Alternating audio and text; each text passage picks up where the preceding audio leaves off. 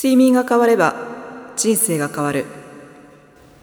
さあ始めていきましょう。睡眠コンサルタントのようです。私は睡眠相談をしたり寝具店の店長として寝具販売やスタッフの教育などを行っています。睡眠コンサル番組今日で6回目ですね。どうぞよろしくお願いします。この番組は睡眠コンサルティングサービスを手掛けるアメージングスリープの提供でお送りします。睡眠に役立つ情報や良い眠り方そのための考え方などについてお届けします。今日はですねこの配信が始まって初の時事ネタについてお話ししようと思います。っていうのも4月25日からうちの寝具店が休業に入ったんですよ。新型コロナウイルス感染症による緊急事態宣言3回目第4波が来ているということで2020年の4月と同じく東京都から休業要請がありました。うちの寝具店は大型商業施設に入ってまして特に去年は4月5月の2ヶ月間休業を余儀なくされました。当時は新型コロナの影響が未知数でしたから中国や欧米各国が次々とロックダウンしていくのを報道で見ていましたし日本もついにロックダウンかという感じでしたよね。休業明けの6月以降は本当にスタッフ一丸となってこの逆境を乗り越えてきました。でも今回昨年4月と同じく大型商業施設が休業要請の対象となってしまいました。ただ生活必需品を取り扱う店舗は除くという条件でこの場合食料品日用品などを扱う店舗は休業要請の対象外となります。そこでこれを聞いてくださっているあなたにお聞きしたいことがあるんです。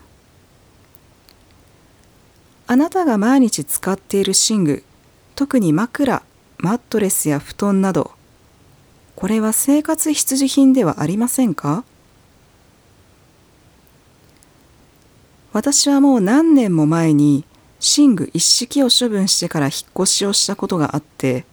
新居に入ってしばらく枕や敷布団がない生活をしたことがありましたそれはもう困りますよ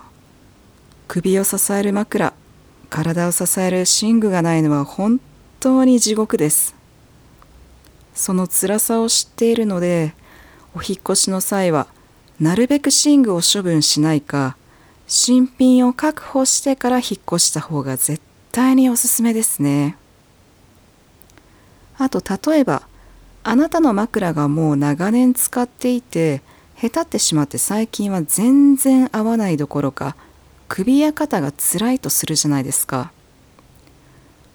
でも近所の寝具店は休業要請を受けて営業していないかもしれません。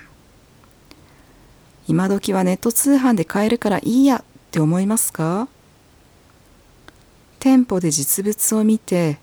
大きさがどのぐらいか実際に触って感触がどんなものか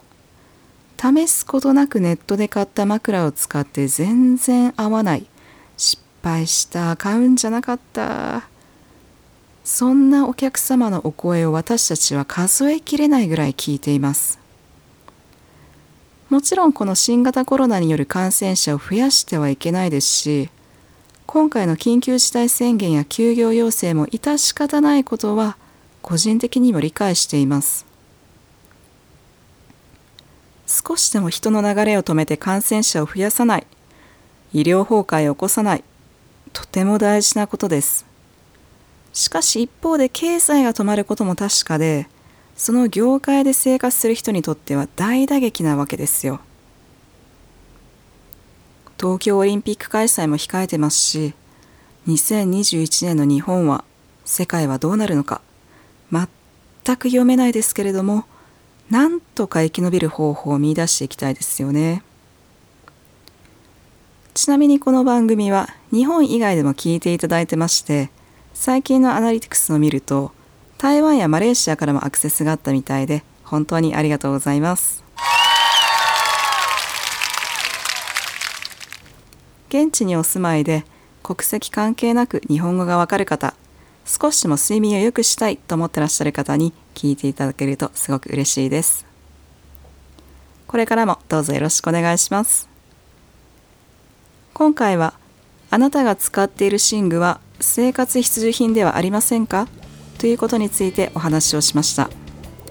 この配信がそれについて考えるきっかけになりましたら幸いです。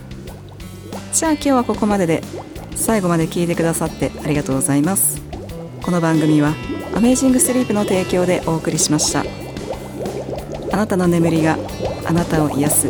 素晴らしいものでありますように。ではまた。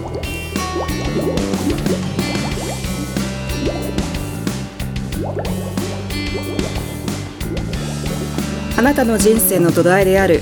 睡眠に貢献する。アメージングスリープ